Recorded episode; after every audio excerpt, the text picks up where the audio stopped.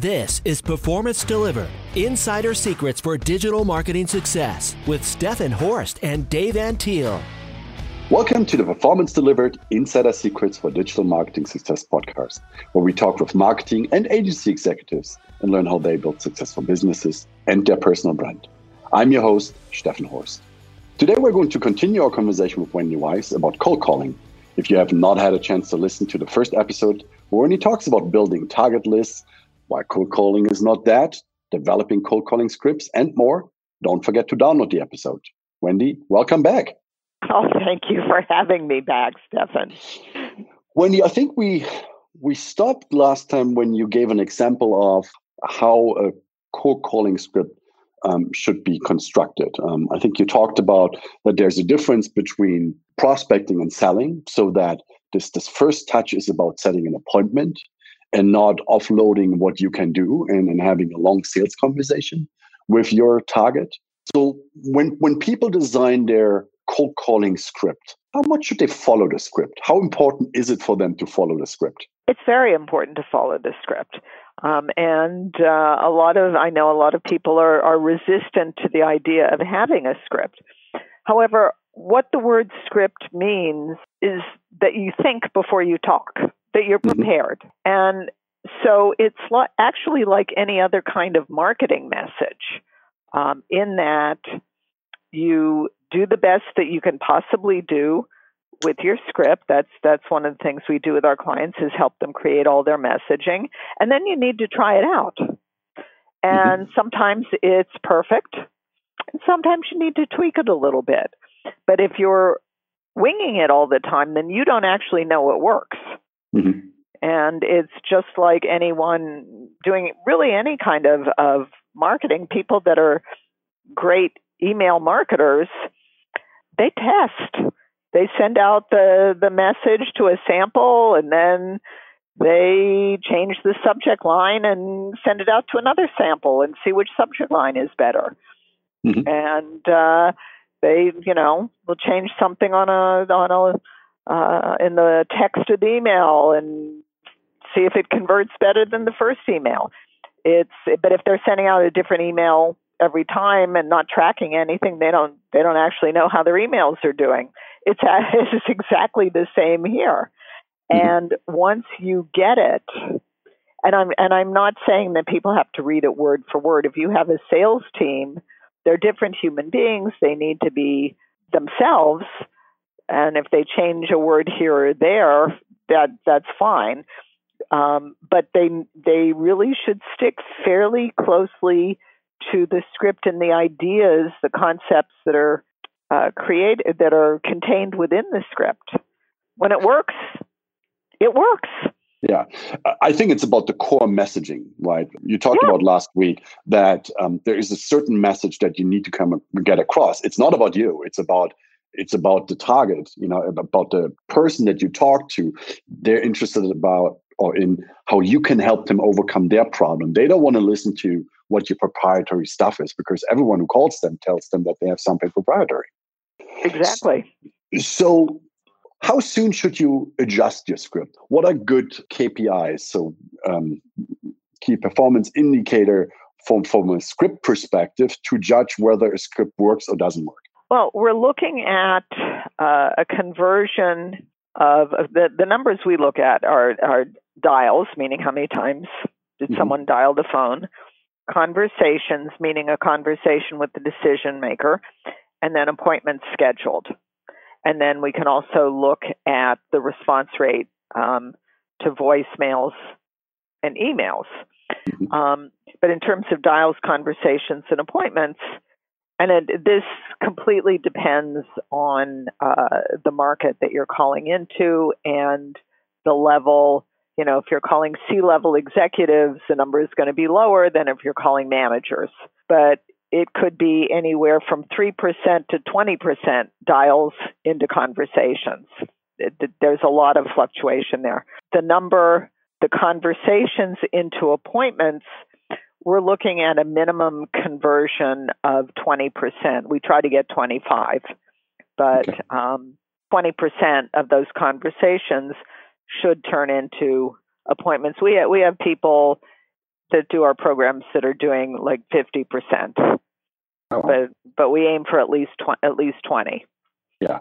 yeah. Um, and then uh, for for voicemails and emails, you know, if if you look at it over time, because we do a whole we do something we call a voicemail campaign, which is like a mm-hmm. drip campaign for voicemail.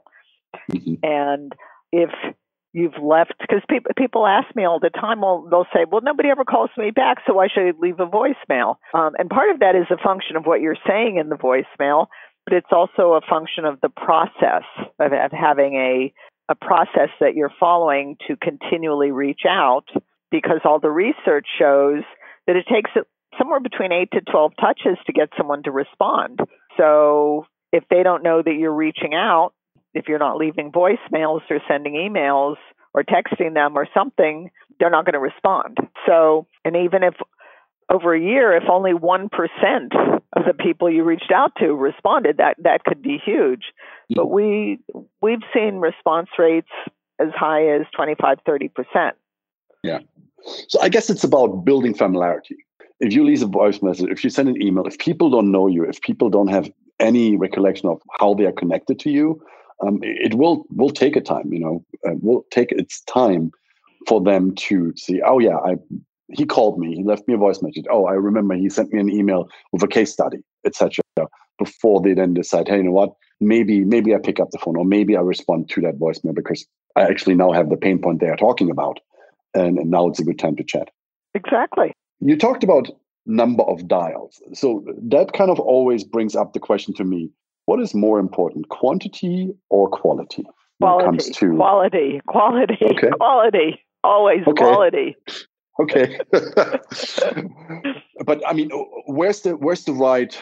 How do you define what the right level is? I mean, obviously, quality relates to building the list in the beginning. You know, your first step, uh, and how well you were, or how, how well you did in in identifying your target audience, breaking it out, and then defining in this case, call call scripts, email sequences, voice messages to to to communicate with the with the one group or several groups that you're reaching out to. I assume 10 calls is probably too little during a day. Is there kind of a right balance that that companies or, or people should have or should aim for? Well, if a company hires a new salesperson, it's it's kind of the 80-20 rule. Mm-hmm. Um, and they hire a new salesperson, um, or you're a brand new business owner and you have no pipeline, you probably want to spend about 80% of your time looking for new business. Mm-hmm. If you do that for about three or four months, the equation flips, and you probably only need to spend about 20% of your time looking for new business. In terms of the people that come to our coaching programs, we ask them to commit. We, we do a um, three month program called 3X Appointments. Mm-hmm. And the reason we call it 3X is that people triple their numbers. Um, they triple the number. If they're already doing business development, they triple the number of appointments uh, they can schedule. So we ask the people in, in that program to commit to doing 20 dials a day, mm-hmm. which is 100 dials a week. And, and that's, that's a minimum commitment for the program um, because uh, they, they are unlikely, one, they're unlikely to see results if they're only doing a handful of dials every day. And, and two, um, because they're learning new skills, we want, we want them to get the muscle memory. So if they do the 20 dials every day over the three months of the program, they'll get, they'll get the muscle memory. Mm-hmm. That makes sense. Okay, so we have our script ready. We brief the team. How how should they deal, or so how should the individual deal with rejection? And uh, there will be a lot of rejection if you if you call someone and, and that person actually picks up the phone. How is it easier to get over reaction and then pick up the phone right right after you hang up? This idea of, of rejection, it's it's it's very complex, and I have colleagues that teach this um, teach on this topic as well, and some of them say things like "prospecting sucks, get over it." which is, I think, is a very macho stance. I'm not sure how helpful it is, but um, and and the conversation about cold calling is often it, it's it's so stupid because the conversation is usually something like everybody hates it, and then there's a handful of people that love it. And here's here's the thing. The opposite of hating to pick up the phone and talk to people you don't know is not that you suddenly love it. That would be silly. What we aim for is neutral. Mm-hmm. Because if you feel neutral, if we remove all the emotion from the experience, um, you can do what you need to do and you can be really good at it. You don't have to love it. And there are a lot of things um, as business owners, as as professionals, there's a lot of things you do that maybe you don't love, but it's like part of the business and you you do it. Mm-hmm. Um, nobody has a nervous breakdown when they're hitting send on an email, even though the email could very well go to spam or just get deleted immediately.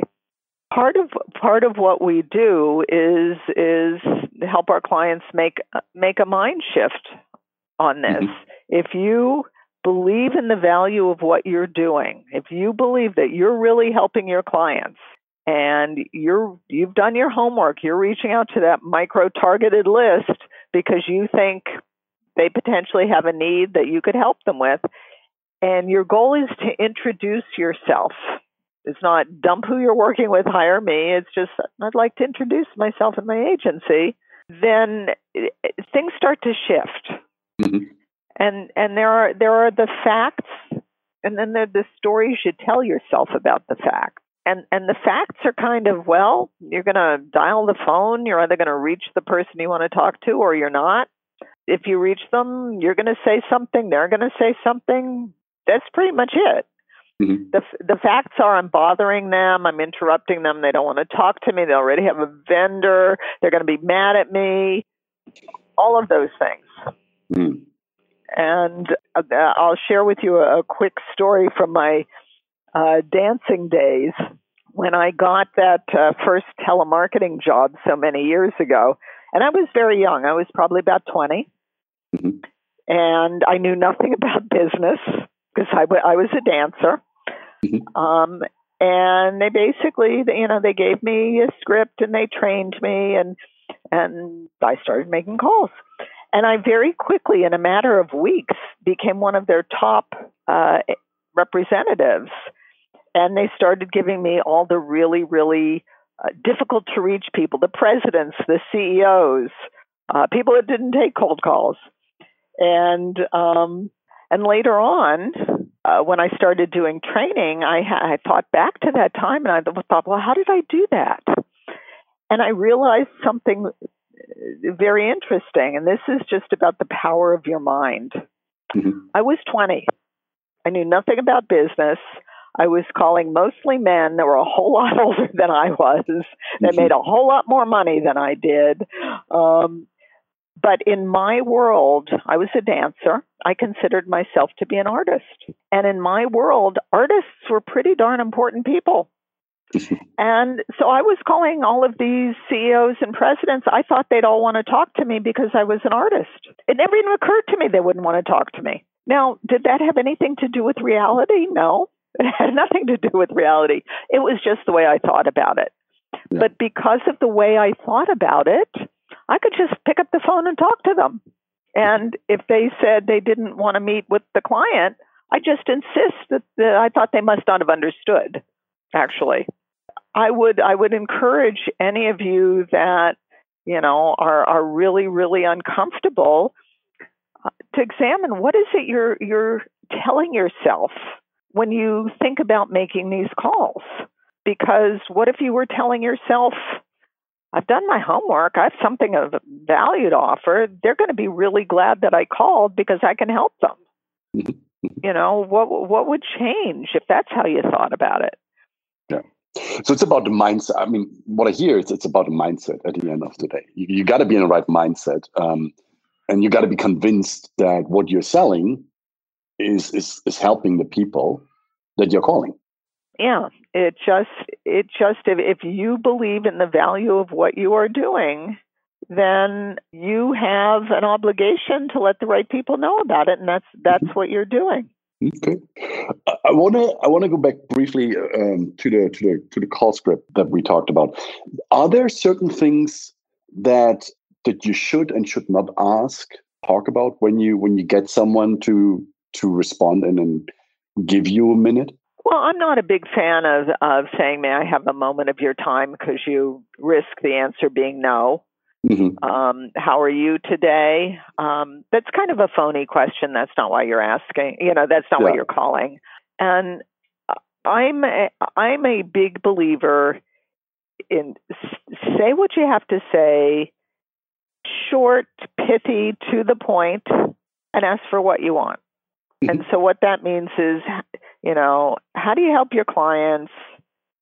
Give an example say, I'd like to introduce myself and whatever your company name is, mm-hmm. and I need 10 or 15 minutes anytime that works for you.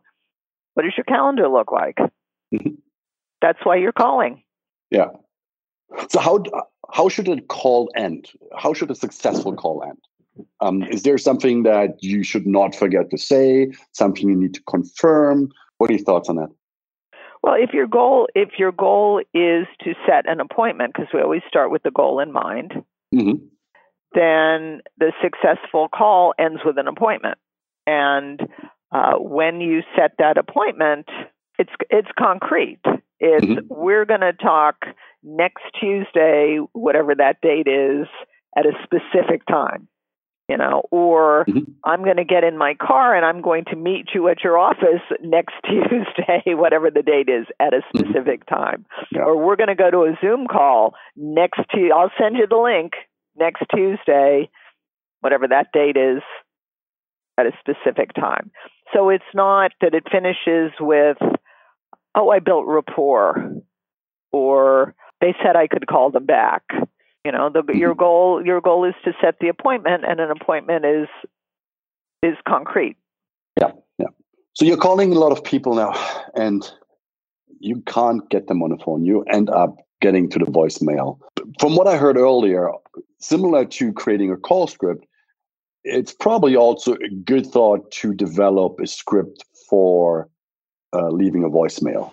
The first question is what should be part of that voicemail? And the second one would be, should I have different voice messages because I might not get the person several times and need to leave several voice messages? Yes, the um, what we do is we we help our clients create a voicemail campaign. And a voicemail campaign is a series of messages that you leave over time, and you also do it with email. We usually start with four voicemails and four emails because all the research shows that it takes at least eight touches to get someone to respond. So uh, we start with eight touches, four voicemails, four emails, um, and then you track it. You might need more voicemails and emails. You might need fewer. Mm-hmm. Uh, so we we start week one. You make the phone call. If you get voicemail, you leave voicemail number one, which just like your introductory appointment setting script focuses on how you help your clients, mm-hmm. and, and you ask for a return phone call. Mm-hmm. Um, and then you send, like immediately, send the same thing in an email. Whatever it is you've just said in voicemail number one, you send email number one. It, they, they mirror each other. Okay. You wait about a week. If you haven't heard back, you call again. If you get voicemail, you leave voicemail number two, which still focuses on how you help your clients, but it's different from number one. And then you send along email two that mirrors voicemail two. Yeah. So how does that differ? How does voicemail two differ from voicemail one? Well, you can have, if you have uh, multiple value propositions, you help your mm-hmm. clients in different ways, it could have uh, a different value proposition each time. Mm-hmm. The the uh, formula is that you lead with the value the value proposition. We have a track record of helping our clients, and you plug in how they're better off after mm-hmm. they work with you, and then you give an example. I call these success stories, mm-hmm. but you you give an example, um, and that's the basic format. So you could have the same value proposition in each voicemail and you have different stories to back it up. Or if you have, if you've got different ways that you help your clients, those could be separate value propositions and then use you have you have different uh, examples stories that back back up the value proposition. Okay.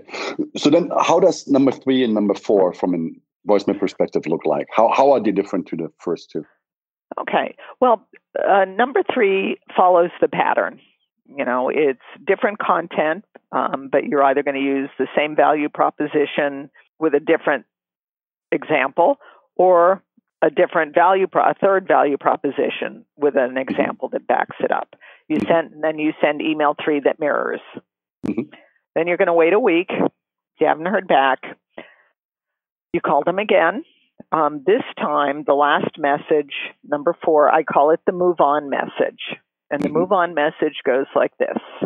You know, I've tried to reach you a number of times to discuss, fill in the blank with whatever it is you wanted to talk about. I haven't heard back from you. I know you're busy, so I'm assuming that this is not a good time for us to have this conversation. And I don't want to be a pest, so I'm going to cease and desist. And uh, I'll reach out to you again, and you name a time frame. It could be mm-hmm. three months or six months or a year. That that's really just contingent on how many leads you have. Yeah. And then you say if you've been meaning to get back to me and just haven't had the chance, I'd welcome the opportunity to discuss, fill in the blank with whatever it is you want to talk about. Mm-hmm. Um, what's interesting, and then you send the same thing in an email. Yeah. Um, what's interesting is that's when you're going to get the most response, often with an apology. And, uh, you know, people, uh, they'll tell you a time to call or, you know, uh, yeah, I want to talk to you. I can't talk to you this week, but could you call me next week or you know whatever it is. But that's uh, that's actually when you get the most the most response. You do need to have left some good message messages previously. Yeah, and you will get some response then too, but you usually get the the most response after the move on message.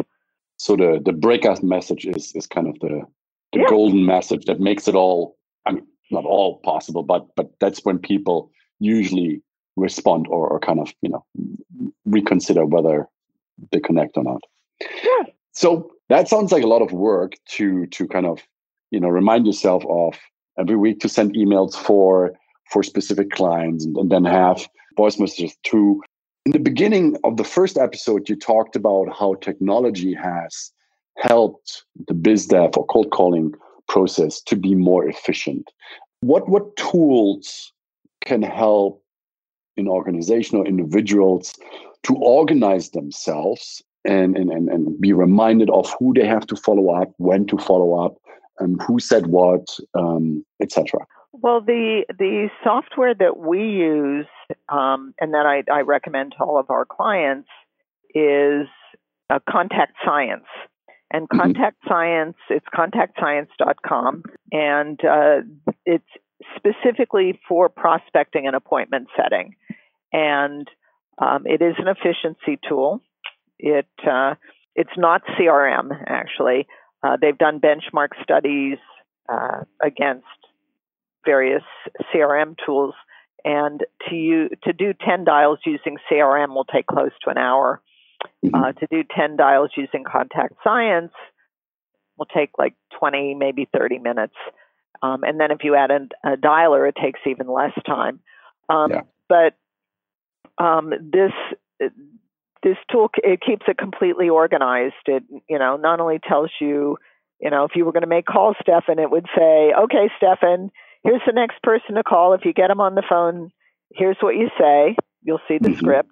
If you get their voicemail, here's what you say. Here's the email to send. Okay. Here's the next person. So it just um, tells you exactly. You don't. Once it's set up, you don't have to think. You you can just follow the process because it's it's already automated and set up. And if you manage people, it will give you metrics, so you'll know mm-hmm. how they're doing. Yeah. And it's just yeah. it's automatic. You don't have to do anything. You just get the get the metrics. Anyone that's uh, listening uh, please please mention my name because they, they give my clients a discount. So tell tell them you you uh, heard it heard it here from Stefan and Stefan and Wendy. In the first episode, we talked about you know when we talked about building prospect lists, target lists, and you call them micro lists. What tools do you recommend your clients to use to to build their target list. I mean, as you mentioned, nowadays, and we all know that there are many more information available uh, to individual companies from what software they use, who the CEO is, how many people work there, what their revenue is, and goes on and on and on. But there are also a number of tools out there that can provide those information for a team.